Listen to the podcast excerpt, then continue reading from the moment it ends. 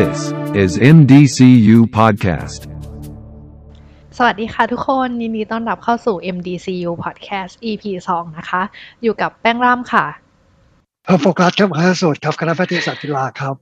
หัวข้อที่เราจะพูดคุยกันวันนี้น่าสนใจมากเลยนะคะ เป็นเรื่องที่ทุกคนน่าจะอยากได้ข้อมูลเพิ่มเติม แล้วก็เป็นที่สนใจของผู้คนในวงกว้างนะคะ นั่นก็คือเรื่องวัคซีนโควิดนั่นเองค่ะ อยู่กับแขกรับเชิญพิเศษของเราวันนี้ อาจารย์เกียรติค่ะ ขออนุญาตให้อาจารย์แนะนำตัวกับคุณผู้ฟังค่ะ ครับ สวัสดีครับทุกคนครับก็ขอบคุณนะที่ให้เกียรติมาร่วมคุยด้วย ผมก็เป็นตอนนี้จริง ๆ ก็เป็นศาสตราจารย์เกษียณ แล้วก็มหาลัยก็ก็ชวนให้อยู่ต่อนะฮะ ก็เป็นสอเกษียณที่ต่อโดยมหาวิทยาลัย แล้วก็ตอนนี้งานหน้าที่ภารกิจหลักผมก็คือมาขับเคลื่อน การโครงการพัฒนาวัคซีนโควิด -19 โดยเฉพาะจุฬาคอป 19 mRNA วัคซีนเป็นหลัก แล้วก็เป้าหมายรองลงมา ซึ่งคณะบดีก็ชวนให้มาช่วยขับเคลื่อนก็คือตั้ง grad school ของ School of Global Health ซึ่งตอนนี้ก็ก็คิดว่าจะจะก็ช่วยกันตั้งกันเป็นรูปร่างแล้วนะฮะ ตอนนี้จะขับเคลื่อนยังไงให้ ให้มันมี impact ในแง่ของ global health จริงก็ก็มีสองหน้าที่ตอนนี้ครับ ครับอาจารย์ เอ่อคือโปรอาจารย์ช่วยช่วยเล่าถึงเทคโนโลยีเรื่อง mRNA วัคซีนนะครับว่าคือเรารู้จักเรื่อง genetic วัคซีนมาสักพักหนึ่งแล้ว ทั้ง DNA และ RNA เราก็ทราบว่า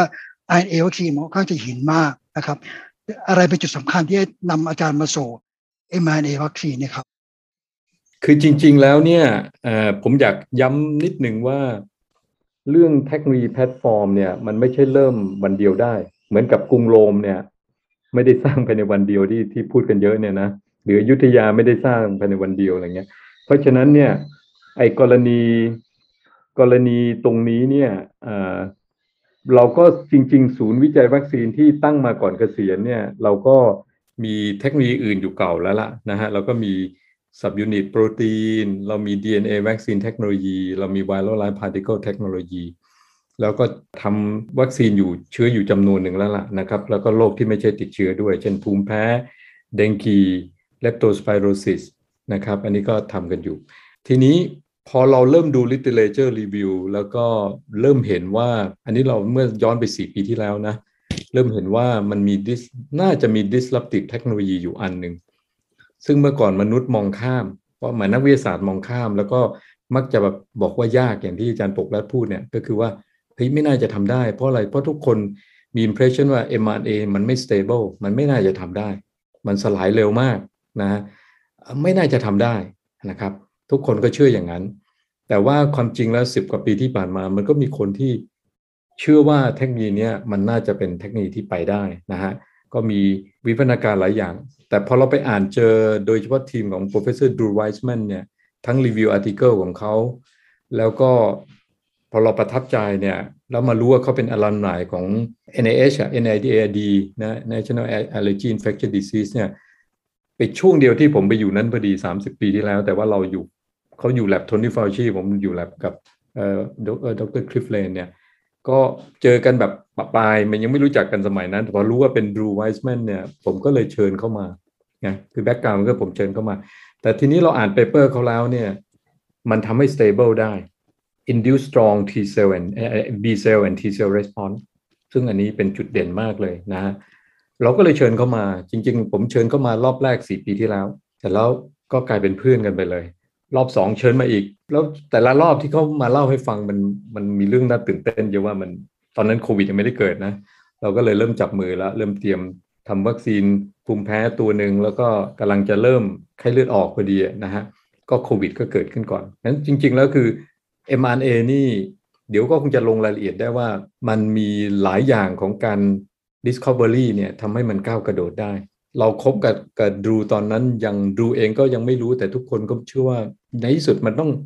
ขึ้นทะเบียนได้อย่างน้อยสักตัวหนึ่งแต่โควิดเนี่ยมันเป็นสิ่งที่ทำให้โลกเนี่ยเกิดปรากฏการณ์ใหม่ๆ อย่างรวดเร็วเยอะแยะมากมาย เราเห็นว่าตอนนี้ 3 เทคโนโลยียังไม่เคยขึ้นทะเบียนวัคซีนใดมาก่อนเนี่ยขึ้นทะเบียนในช่วงโควิด ใช่ไหมเรามี mRNA ขึ้นก่อนไวรัลเวกเตอร์ทุกคนเข้าใจผิดนะ นึกว่าเป็นเทคโนโลยีเก่าแก่ ยังไม่เคยขึ้นทะเบียนมาก่อนเลยครับแต่แอสตราเซเนกาจอห์นสันและจอห์นสันไม่เคยขึ้นทะเบียนมาก่อนนะแต่มาขึ้นตอน แล้วก็ล่าสุดของอินเดียคือ DNA วัคซีนไม่เคยขึ้นทะเบียนในมนุษย์มาก่อนแล้วมันสามเทคโนโลยีที่เหลือก็เป็น inactivated แล้วก็ subunit protein ที่ที่เคยขึ้นทะเบียนกันมาแล้วครับ อย่างนี้คือตัวศูนย์วิจัยวัคซีนของจุฬาเนี่ยค่ะอาจารย์ก็คือมีการก่อตั้งมาสักพักแล้ว แล้วก็พัฒนาวัคซีนมาโดยตลอดเป็นระยะใช่เรื่อยๆ อยู่ใช่ครับใช่ไหมใช่ครัคะบอาจารย์ โดยที่ใช่ครับตัว mRNA ก็คือเป็นหนึ่งในความสนใจของทางศูนย์อยู่แล้ว แพลตฟอร์มหลังสุดอ่าเป็นแพลตฟอร์มหลังสุด ซึ่งตอนนี้เราเรียกว่าทุ่มสุดตัวมาที่เทคโนโลยีนั้นแล้วนะฮะเพราะเราเห็นชัดเจนว่าโปรตีนก็สู้ไม่ได้ คือสู้สู้ได้เรื่องแอนติบอดีแต่สู้ T เซลไม่ได้เลย DNA นี่เรียกว่าห่างไกลเลยใช้โดสสูงมากแล้วต้องใช้ device นะเรา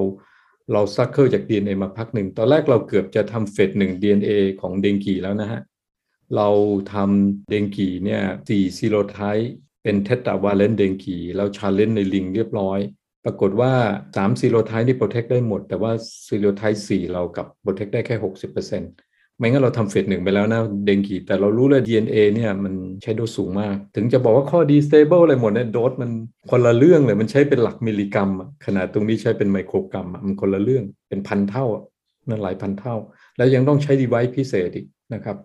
นี่ก็เป็นจุดอ่อนนั้นตอนนี้เราคิดว่าเราเราทุ่มเต็มที่ตอนนี้หลับนี่เกียร์ไปทางนี้หมดเลยเพราะอาจารย์อาจารย์คิดว่าด้วยเทคโนโลยี mRNA วัคซีนนะครับ มันเป็นคำตอบสำหรับวัคซีนในอนาคตหลายๆตัวไหมครับ นอกจากถึงเราเลยเลยเถิดไปนะครับ จากอืมนอกจากโควิดแล้วไวรัลวัคซีนตัวอื่น ๆ ในอนาคต น่าจะมีแบบนั้นนะครับโดยทั้งฟลูด้วย HIV ผมผมเชื่อว่าอย่างนั้นฮะคือมัน approve เสร็จแล้วเนี่ยโควิดทำให้ mRNA เนี่ยมีการใช้กันเป็นพันกว่าล้านโดสแล้ว ซึ่งไม่เคยมีปรากฏการณ์ไหนที่ new technology platform เนี่ย expose กับคนเยอะอย่างเงี้ย เพราะฉะนั้นถ้ามันมีข้อเสีย ซึ่งเราก็ต้องเปิดใจกว้างเพราะมันใหม่มาก ทุกวัคซีนถ้ามี serious adverse event โดยเฉพาะที่เป็น chronic disease อะไรต่างๆ เนี่ย โดยเฉลี่ยแล้วมันจะเกิดภายใน 2 เดือนแรก หรือไม่ก็ไม่เกิน 6 เดือนนะครับ เพราะฉะนั้นถ้าทั้งโลกเนี่ยฉีดไปพันกว่าล้านโดสเนี่ย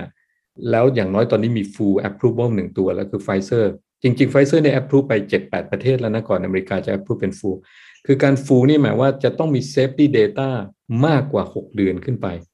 แต่ว่าก็เปิดใจไว้ละมันยังไงหนึ่งในหลายแสนหนึ่งในล้านก็อาจจะมี autoimmune เพราะทุกวัคซีนก็มีได้ทั้งนั้นนะฮะ autoimmune เนี่ยอาจจะมี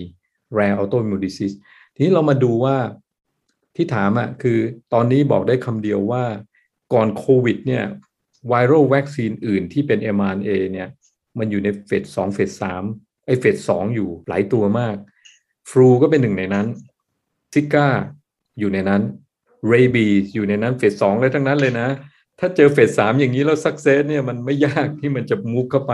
เพียงแต่ว่าแต่ละ disease มันท้าทายไม่เหมือนกัน เพราะว่าเราไม่รู้คือโควิดเนี่ยต้องเรียกว่ามันพลิกล็อกคนทั้งโลก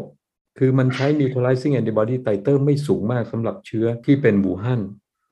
คือจะเห็นว่า titer ต่ำมากของวัคซีนจีนเนี่ยสามารถ protect คนได้ แต่เผอิญไปเจอเดลต้ากันนะมันมันมันเลยระบาด แต่ขนาดระบาดมันก็ยัง protect คนได้แต่ว่าจริง ๆ เชื้อมันไม่ได้ยากมาก แต่มันกลายพันธุ์นั่นจริงๆแล้วเราไม่รู้วัคซีนโรคอื่นเนี่ยมันต้องใช้ protective level เท่าไหร่ ใช่ไหมถ้ามันใช้ต่ำๆเนี่ย ผมว่า mRNA ชนะขาดอยู่แล้ว titer มันเหลือเฟือ แต่แน่นอนผมยังคิดว่าเทคโนโลยีเก่าๆเนี่ยจะไม่หมดไปทันทีอ่าเดี๋ยวเดี๋ยวผมเล่าต่ออีกนิดนึงที่ถามไว้คือ เราเชื่อว่าภายในปลายปีหน้าอาจจะมี viral วัคซีนตัวอื่น license โดย mRNA เทคโนโลยีเพิ่ม ตอนนี้โมเดอร์นาไฟเซอร์แน่นอนเขาก็หวังหุ้นเขากระชูดนั่นแหละเขาประกาศแล้วว่าเขาจะเป็นค็อกเทล3 ตัวเป็นมินิมัมก็คือโคโรนาไวรัสนะก็คือ SARS-CoV-2 แล้วก็ RSV แล้วก็ฟลูนะฮะโอ้ยตอนนี้หุ้นก็กระจูดแล้วเพราะเพราะว่า ตอนนี้ Data ในสัตว์ก็คงเรียบร้อยละกำลังเดียวก็เข้าเฟสหนึ่งอะไรต่ออะไรต่างๆนะครับนี้การที่วัคซีนใดวัคซีนหนึ่งมันมี arbitrary cut off ของ correlate of protection เนี่ยflu นี่ก็ง่ายละไม่ต้องทำเลยแต่ RSV นี่ผมยังเดานิดนึงนะว่ามันจะขึ้นทะเบียนได้ง่ายหรือเปล่าเพราะยังไม่มีไม่มี success story เลยอ่าอันนี้ยังไม่รู้นะ อันนี้ก็ก็คงไม่จบได้ง่าย ๆ แต่ว่าน่าสนใจงั้นผมคิดว่าปีหน้าน่าจะเห็น flu วัคซีน mRNA ออกมา ตามมาจะเป็น RSV แล้วก็ cancer วัคซีนน่าจะทยอยออกมาเป็นเป็นจำนวนไม่น้อยทีเดียวครับนะครับก็เป็นชูธง CMV วัคซีนอีกตัวด้วยใช่ไหมครับโมเดอร์นาอา CMV ก็เป็นหนึ่งในนั้นนะคือคือมีหลายตัวมากเลย ผมว่าครับ rabies ก็เป็นหนึ่งในนั้น เพียงแต่ว่า efficacy study มันจะยากแต่ rabies มันก็มี cut off แล้วจริงๆถ้ามีคั t ออฟเนี่ยมันง่ายหมดอะนะฮะครับถ้ามี cut off เนี่ย อาจารย์คะ อย่างที่อาจารย์กล่าวมาว่าตอนนี้ไฟเซอร์หรือโมเดอร์นาเนี่ย เริ่มมีการพัฒนาวัคซีนที่เป็นค็อกเทลแล้ว มีทั้งผสมกับเอ่อ flu vac หรือ RCV แวคเนี่ยค่ะ แสดงว่าตัวเชื้อ SARS-CoV-2 เนี่ย เริ่มจะกลายเป็นเชื้อประจำถิ่นแล้ว อาจารย์คิดว่าอย่างนั้นไหมคะ ก็น่าจะเป็นอย่างนั้นครับ ความจริงเนี่ยคำว่าเชื้อประจำถิ่นเนี่ยของฟลูเนี่ยพวกเรารู้ไหมเผอิญข้อมูล mortality rate ของฟลูในประเทศไทย ผมอาจจะไม่ได้ค้นจริงจังยังหาไม่เจอนะ ถ้าไปดูทั่วโลกโดยเฉพาะอเมริกาในข้อมูลจะดีสุดเนี่ยช่วงที่ระบาดหนักของฟลูในบางปีเนี่ยมีคนเสียชีวิตนี่หลายแสนคนนะต่อปีนะ ไม่น่าเชื่อนะ เพราะฉะนั้นคำว่าโรคประจำถิ่นคือมนุษย์หรือสังคมเริ่มรับได้ว่าเอาแล้วนะ มันติดนะ แต่คนส่วนใหญ่ไม่เป็นไร แต่คนคนสูงอายุกับ immunocompromise เนี่ยหรือมีลังดีซีสอยู่เนี่ยโอกาสตายสูง ต้องรับได้ สังคมต้องรับได้ แต่เพอเอิญโควิดตอนนี้มันระบาดเยอะ อัตราตายต่ำมากแต่มันระบาดเยอะ คิดออกมาเลยตายมันสี่ล้าน แต่ว่าติดกันเป็นสองร้อยกว่าล้าน ซึ่งมากกว่านั้นด้วยจริง ๆอะเพราะฉะนั้นคำถามว่าถ้าทุกคนมี immune response จาก natural infection เนี่ยกับตัววัคซีนเนี่ยตอนนั้นน่ะอัตราตายจะยิ่งต่ำลงไปอีก อัตราครองเตียงก็จะต่ำลงไปอีก มันโอกาสจะเป็น local endemic infectious disease ก็คงจะเป็นสูง แต่ไม่ได้บอกว่ามันหมดไปนะ ก็คือยังอยู่ คือ scenario ที่เคยมีคนถามผม ผมก็ลองตั้ง scenario ดูว่า อะไรเกิดขึ้นใน 2 ปีข้างหน้า มันมีกี่ scenario ก็คือ 1. มนุษย์ก็ยังฉีดวัคซีนได้ไม่ทั่วถึงภายใน 2 ปี เพราะฉะนั้นมันจะมีเรียกว่าเป็น sanctuary area ของเช่นแอฟริกา มันก็ระบาดหนักก็กลายพันธุ์ขณะที่เราฉีดวัคซีนมาก็เหมือนเจอเดลต้าก็ตูมเดียวก็ไปอีกอย่างเงี้ย แต่ว่าถ้าเราฉีดได้เร็วไปใน 2 ปีข้างหน้า ซึ่งเขาฝันเขาหวังว่าอย่างนั้นว่าวัคซีนมันจะเข้าถึงคนส่วนใหญ่ได้ 7-80%จริงบวกกับ natural infection ด้วยเนี่ยตอนนั้นเนี่ยมันก็จะเป็นโรคประจำถิ่นได้ง่ายขึ้น แต่ถ้าไม่นะก็เหมือนที่เรามี sanctuary ที่ใหญ่มากตอนนั้นคืออินเดียใช่ไหมไปในไม่กี่เดือนก่อนนะใครจะไปคิดว่าแหมกำลังทุกอย่างเริ่มดูดีสวยงาม ตูมเดียวเรียงเลเดี๋ยยวตามมาเออไม่เพราะว่าไอ้วัคซีนที่เราฉีดเนี่ย มันเริ่มเวนนิ่งด้วย มันใช่ไหมภูมิตกใช่ด้วยอะไรเงี้ยแต่ naturalist ก็ภูมิตกหลัง6ถึง8เดือนเพราะฉะนั้นแล้วยิ่งวัคซีนตัวอื่นที่ titer มันต่ำๆก็ยิ่งเพราะฉะนั้นจริง ๆ เป็นไปได้แต่ผม scenario ที่ผมผมผมผมโพสต์ไปก็หนึ่งถ้า cover ไม่ได้จริง สุดท้ายภายใน2ปี เราก็จะเจอ pandemic หรือหรือก็เรียกว่าเป็น outbreak เนี่ยอาจจะปีหนึ่งอย่างน้อยแรงๆ ปีละครั้งหรือสองครั้งแบบเนี้ย คือเราเห็นว่า wave หนึ่งกับเรื่องหายไปสักสามสี่เดือนสบายใจเที่ยวได้ ตูมมาอีกรอบหนึ่งอันนั้นคือซีเนโรแบบเดิมๆ ถ้าเรายังมีแอเรียที่มันจะ replicate ได้เร็วและ mutate ใช่ไหมแต่ถ้ามันไม่ใช่ เราก็มีโอกาสที่อาจจะเป็น local endemic ละแล้วเราก็อยู่กับมันได้ เราก็ทำใจว่ามันอาจจะพีคบางปีแต่ไม่หนักมากนะฮะคนคลองเตียงน้อย ตายเพราะว่ามี underlying disease กับสูงอายุอะไรเงี้ยมันจะเป็นอย่างเงี้ยเรารับได้ไหมอย่างนั้น อาจารย์ครับด้วยเทคโนโลยี mRNA วัคซีนนะครับความสามารถในการ production ของมันนะครับเอาเอาทั่วโลกเลยนะครับ อาจารย์มันสามารถจะผลิตวัคซีน flu vaccine ได้เหมือน flu vaccine ไหมอาจารย์เป็น seasonal flu vaccine seasonal ได้เลย coronavirus ได้เลย vaccine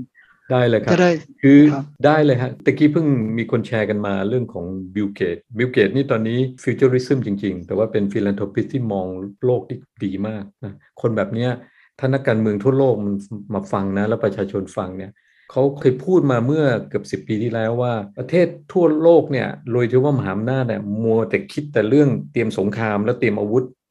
แต่สงครามกับเชื้อโรคเราไม่เคยเตรียมเลย เราไม่เคยเตรียมโรงงานผลิตเราไม่เคยเตรียมชุดนักระบาดที่เก่ง คือบิลเกตส์ก็บอกว่า รัฐบาลทั้งโลกต้องเอาเงินมากอง โดยเฉพาะประเทศรวย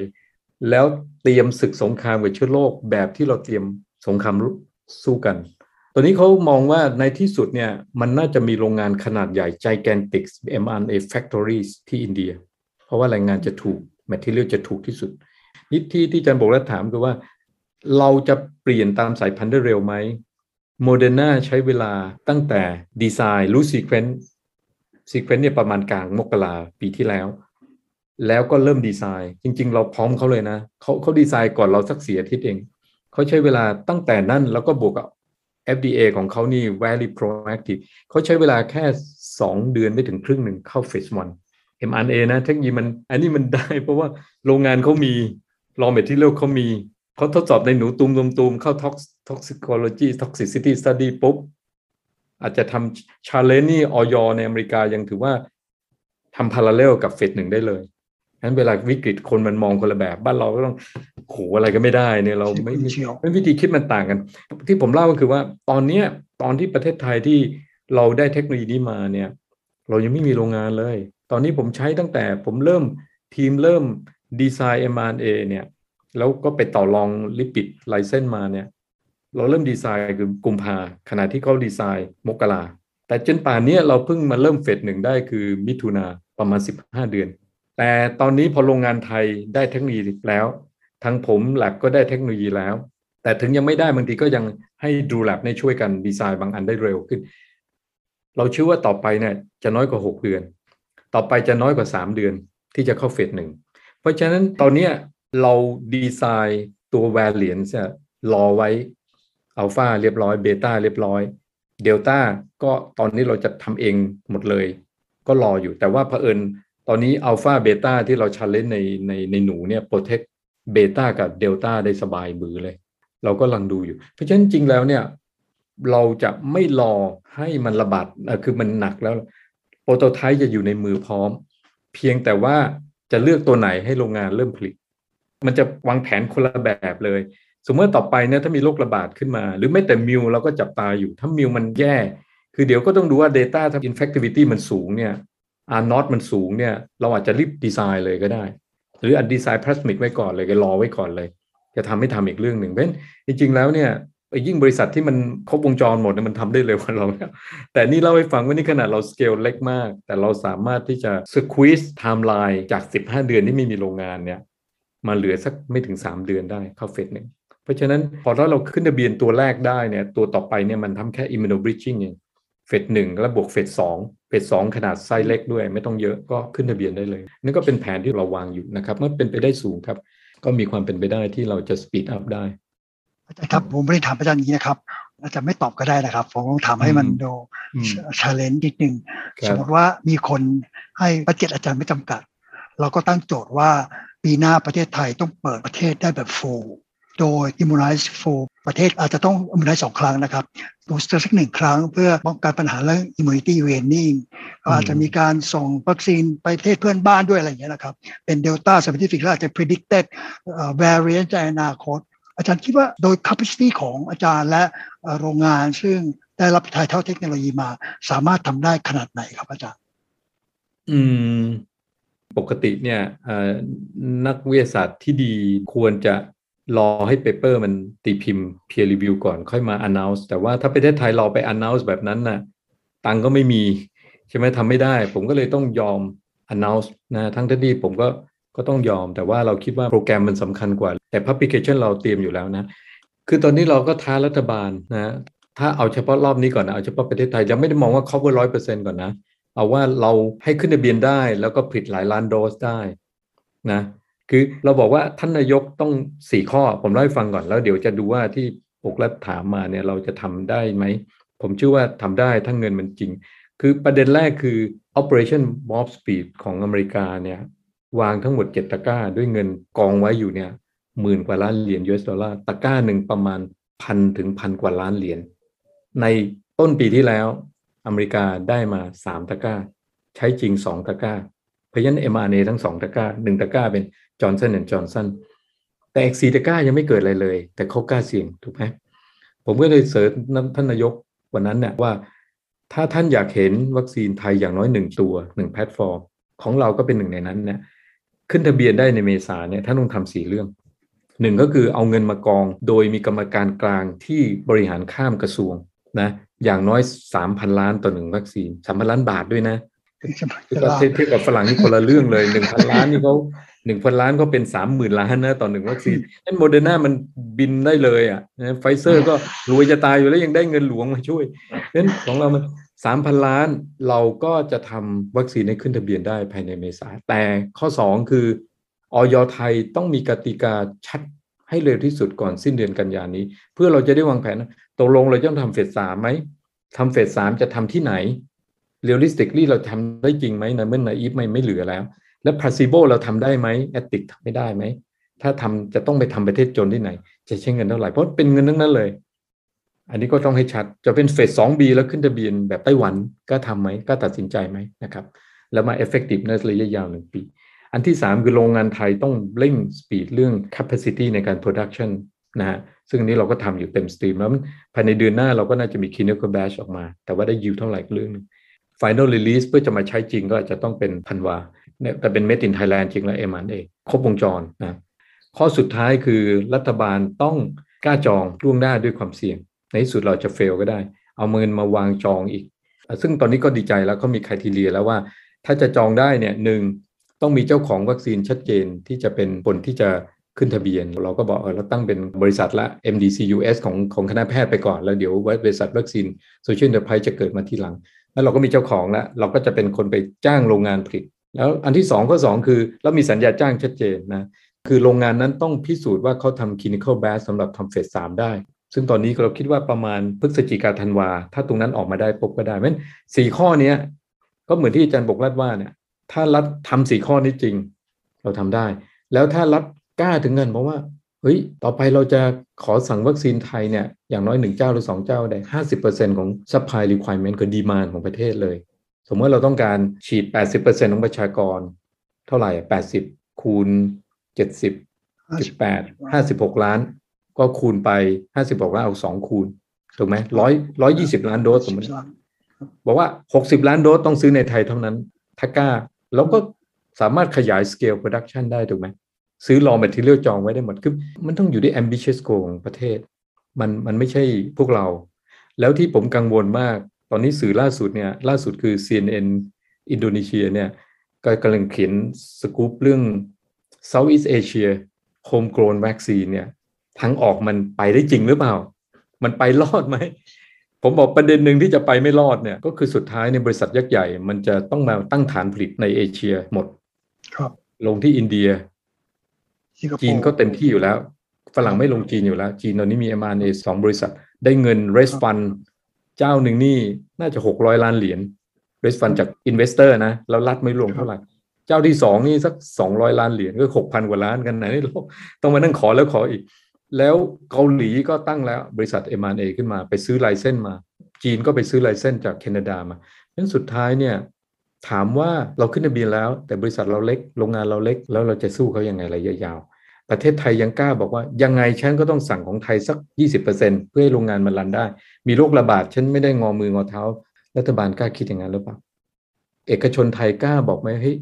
ฉันไม่ซื้อไฟเซอร์โมเดอร์นาอย่างเดียวฉันจะซื้อของไทยด้วย แต่เงื่อนไขคือของเราต้องดีจริงด้วยนะ ปลอดภัยจริงด้วยอะไรเงี้ยนะครับ นี่ก็เป็นประเด็นความท้าทายที่ที่จะเกิดขึ้นเพราะฉะนั้นเวลาเรามองมิติพวกนี้มันมันไม่ง่าย แล้วต้องมองข้ามช็อตเลยคือเราเหมือนกับ b i o t e c h อีก b i o t e c h นึงไปแข่งโลกเลยได้จริงไหมเหมือนกับ a n a t h e r BioNTech ไม่ง่าย เพราะว่าเทคโนโลยีไม่ได้อยู่ในมือเราหมดเลย สิทธิบัตรเรามีแค่บางสูตรครับแต่ที่เหลือเรายังอะไรเส้นนั้นตอนนี้ที่ฝันของเราคือทำยังไงให้เกิดเป็น social enterprise บริษัท แล้วก็ทำไงให้บริษัทกับโรงงานที่เราจับมือด้วย ต่อไปอาจจะต้องมีเขาเรียกว่า pilot plant เนี่ยที่กาชาดเพื่อที่จะทำ clinical phase หนึ่งของเราได้เองอย่างรวดเร็ว นะ phase หนึ่งสองเองเพราะว่าครับบางทีเราอยากทำวัคซีน3ตัว แต่โรงงานไม่ว่างถูกไหมเขาว่างแค่หนึ่งตัวเราก็2ตัวก็ต้องรอเกอร์ละขณะที่โมเดอร์นาไฟเซอร์มันอาจจะทำห้าสิบยี่สิบตัว parallel หมดเลย ถึงเวลามันออกมาแล้วเรายังไม่เสร็จเลยเพราะฉะนั้นอันนี้ก็เป็นเป็นจุดการแข่งขันเนี่ยมันมีหลายประเด็นทีเดียวไม่ง่ายครับ ไม่ง่ายครับครับอาจารย์ให้ความเห็นเรื่อง booster ได้ไหมครับ เพราะว่าตอนนี้ที่อเมริกาก็โอ้โห ฟาดฟันกันดุเดือดมาก มีนักวิทยาศาสตร์กับ FDA ลาออกไปสองคน WHO ว่าอย่างนั้นใช่ใช่ใช่ทะเลาะกันแหลกเลยคือคืออย่างนี้ครับ ผมผมคิดว่าอย่างนี้ครับ คือ philosophy มันไม่เหมือนกัน WHO เนี่ย จริง ๆ scientific consultation meeting เนี่ย expert เกือบทั้งหมดที่ไม่ใช่คน WHO เห็นเป็นเสียงเดียวกันบอกว่า booster เป็นสิ่งที่เลี่ยงไม่ได้ เพราะว่า waning ของ antibody มันชัดเจนเหลือเกิน แล้วก็สุดท้ายเราก็เห็นว่ามันก็มีคนติดเชื้อมากขึ้นจริงๆ นะแต่ข้อแย้งของ WHO ก็คือจุดมุ่งหมายที่เขาแย้งแล้วเพิ่งลงใน Lancet เนี่ยก็คือว่าในเมื่ออีก 2 ปีเป้าคือ cover 70 กว่า 80%ของโลกเนี่ยถ้าประเทศรวยยังบูสต์กันหมดเนี่ยอย่าไปฝันเลยว่าเราจะหยุดโควิดได้ แล้วก็ก็แย้งว่าจริง ๆ ไปดูแต่ข้อมูลแม้แต่ CDC อเมริกาเองก็ยืนยันแล้วยืนยันอีกว่า vaccinated population เนี่ย rarely going to die น้อยคนที่จะตาย น้อยมากเลย คนที่ตายในอเมริกาตอนเนี้ย99%เป็น unvaccinated นั่นที่เราตกใจตัวเลขที่พีคขึ้นมาเนี่ย ส่วนใหญ่ ถามว่า waning ใช่ติดเชื้อได้ เพราะว่า memory cell มันต้องใช้เวลา แต่แต่พวกนี้ incubation period มันสั้น ใช่ไหม เวลาที่ชู viral load มันขึ้นก่อน ที่ภูมิเราจะไปต้านมันได้ แต่หลังจากที่ภูมิเรา trigger ปุ๊บเนี่ยมัน control ได้ บอกว่าโอ้ยตอนติดใหม่ๆ viral load ก็แหงสิเพราะว่าไอ้ immune system ยัง kick in ไม่ทัน ครับใช่ไหมตอนที่ peak เนี่ยมันมัน viral load เขาบอกคนติดเชื้อวัคซีนเนี่ยกับไม่ฉีดวัคซีน viral load ไม่ต่างกันใช่ถูกต้อง แต่หลังจากนั้นสิคุณไปดูที่ชู viral load น่าจะ drop เร็วกว่าคนที่ฉีดวัคซีนถูกไหมแล้วเขาเลยไม่ตายนอนโรงพยาบาลไอซียูก็น้อยกว่า ยกเว้นมีอายุมาก comorbid ก็เป็นข้อแย้งเขาซึ่งเนี่ยเป็นความยาก อันนี้เป็นความยากก็บอกเลยคิดว่า สุดท้ายนี่ประเทศที่มีตังค์เขาก็คงไม่ไม่ฟัง WHO อยู่แล้วเขาก็ต้องฉีดของคนเขาอะเพราะว่าไม่งั้นสังคมเขาก็เดินไม่ได้ ครับนะครับเป็นหน้าที่ของ WHO ก็ดีแล้วก็หลายประเทศคือทำอย่างไรที่จะผลิตได้มากกว่านี้ แล้วก็ต้องยอมรับว่าเราต้อง boost อยู่ดีเห็นเห็นด้วยแล้วแล้วเป็นแค่คำถามที่ที่ผมเรียนถามอาจารย์ว่าทำยังไงเราปีหน้านั้นเราจะ มีวัคซีนพอใช้สำหรับจะให้เรา immunize กัน แล้วก็คือ maintain ตอนนี้รัฐบาลเขาเขาเราไม่รู้เราไม่รู้ว่า แต่ผมเชื่อว่ารัฐบาลกับกระทรวงสาธารณสุขและ NVI เนี่ยได้บทเรียนมาเยอะแล้วว่า ปีที่แล้วเราไปเทตะกร้าเดียว นึกว่า a s t r a z เซ e c a จะตอบโจทย์ แล้วก็สัญญาเราก็กลายเป็นเราเข้าใจผิด สยามเบลไซด์รับจ้างผลิตไม่ใช่ผลิตเพื่อประเทศไทย เขาบอกแล้ว อันนี้เขาบอกเขาให้ยูมาตั้งเยอะแล้วไอายูขอไว้ไม่กี่ล้านโดสเองทำไมยูไม่จองเยอะตอนนั้นอ้าวเพราะว่าเราคิดว่า คือเราคิดอันนี้มันมันก็ แต่ถ้าเขายังไม่เรียนรู้บทเรียนนั้นอีกเนี่ย ปีหน้า แต่ปีนี้ผมเข้าใจว่าเขาจองเกินสำหรับปีหน้าเขาจองเกิน น่าจะเกินร้อยล้านโดสแล้วนะน่าจะเกินร้อยล้านโดสแล้วก็โอ้ปีหน้าปีหน้าน่าจะน่าจะเยอะพอใช่เดาว่าใช่นะครับใช่ใช่ ปีหน้านะใช่ แต่ตอนนี้อย่างที่ว่าความท้าทายของ โฮมโกลนวัคซีนนั่นคือว่า แล้วเขายังกล้าดูสิเราเปล่าสั่งจองบางส่วนของเราไหม เช่นสักห้าล้านโดสสิบล้านโดสเพื่อให้ฟันเฟืองมันหมุนครับใช่ไหม แต่ถ้าเขาบอกไม่ก็จบ เราขึ้นทะเบียนเสร็จแล้วก็เราก็ต้องไปหาที่อื่น แต่หาที่อื่นจะทำยังไงก็ไปว่ากันอีกทีขออนุญาตถามอาจารย์คำถามสุดท้ายนะครับ อาจารย์คิดไหมครับว่าว่าสมมติสำนักอาจารย์ผลิตเดลต้าสเปซิฟิกวัคซีนมาเป็นสำนักแรกเนี่ย มันต้องขายดีเหมือนฮอตเค้กเลย อืม มันก็จริงแต่ว่าจริง ๆ เราคิดหลายรอบฮะอาจารย์บอกรัฐคือ ถ้าตอนนี้ทั้งทีมเนี่ยมาทุ่มสัพพะกำลังกับเดลต้าเนี่ย เราจะต้องใช้เวลา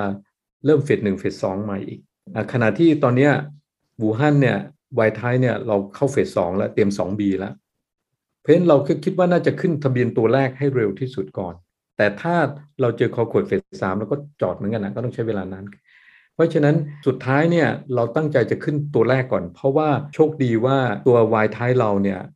ไตเตอร์มันสูงมาก คือเราวางโดสของเราเนี่ยตอนแรกเรานึกว่าโดสเราจะต่ำกว่าไฟเซอร์ได้แต่ไม่ได้ เราก็ต้องอยู่ในระหว่างไฟเซอร์กับโมเดอร์นาแต่การที่อยู่ระหว่างไฟเซอร์โมเดอร์นาคือโดสเราใช้สูงกว่าไฟเซอร์แต่ข้อดีคือมันจะ cross neutralize ทุก variant ได้ดีกว่าไฟเซอร์เราเราทำ head to head มาแล้วเนี่ยเบต้าไฟเซอร์นี่ไม่ค่อยดีเลย แต่เรานี่อัลฟาเบต้าแกมมาเดลต้าดีมาก แล้ว Data เราได้ cross เนี่ยสูงกว่าไฟเซอร์อีก เพราะฉะนั้นตอนนี้เราคิดว่ามันน่าจะขึ้นทะเบียนตัวนี้ให้เร็วที่สุด ถ้าเราก็ไม่อยาก pressure อย. ถ้าอย. กล้าหาญแบบไต้หวัน pressure เราน่าจะขึ้นได้ภายในเมษาแล้วหลังจากนั้น pressure น่ะเลยครับเราค่อยเริ่มทำแล้วแล้วแล้วถ้าตอนนั้นเราเราคิดว่าเอ้เดลต้าจะไม่จำเป็นแล้วก็ได้เงี้ยเราก็ไม่ต้อง push Data ออกมา แต่ถ้าจำเป็นเราก็ทำ phase หนึ่ง phase สองเดลต้า ถูกไหมออกมาครับแต่แต่เรา backup ไว้เลย เพราะว่าถ้าเราไม่เตรียมไว้ในมือนะ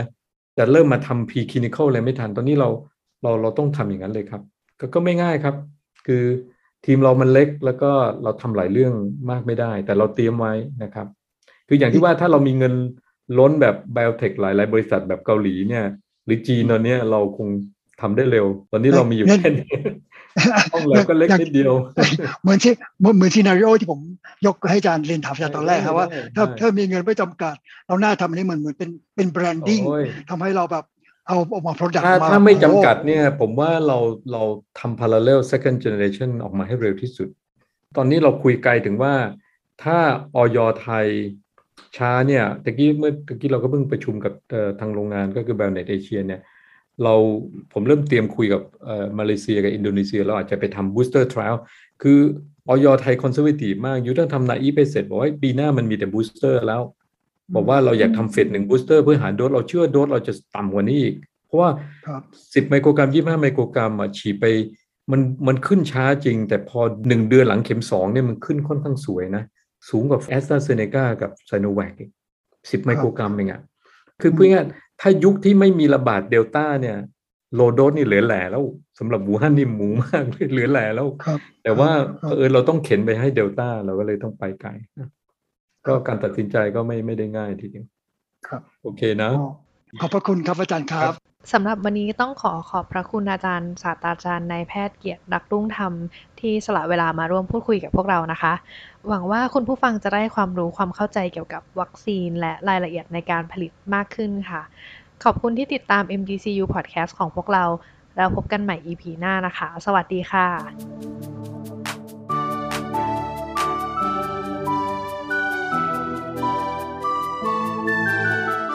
MDCU Podcast.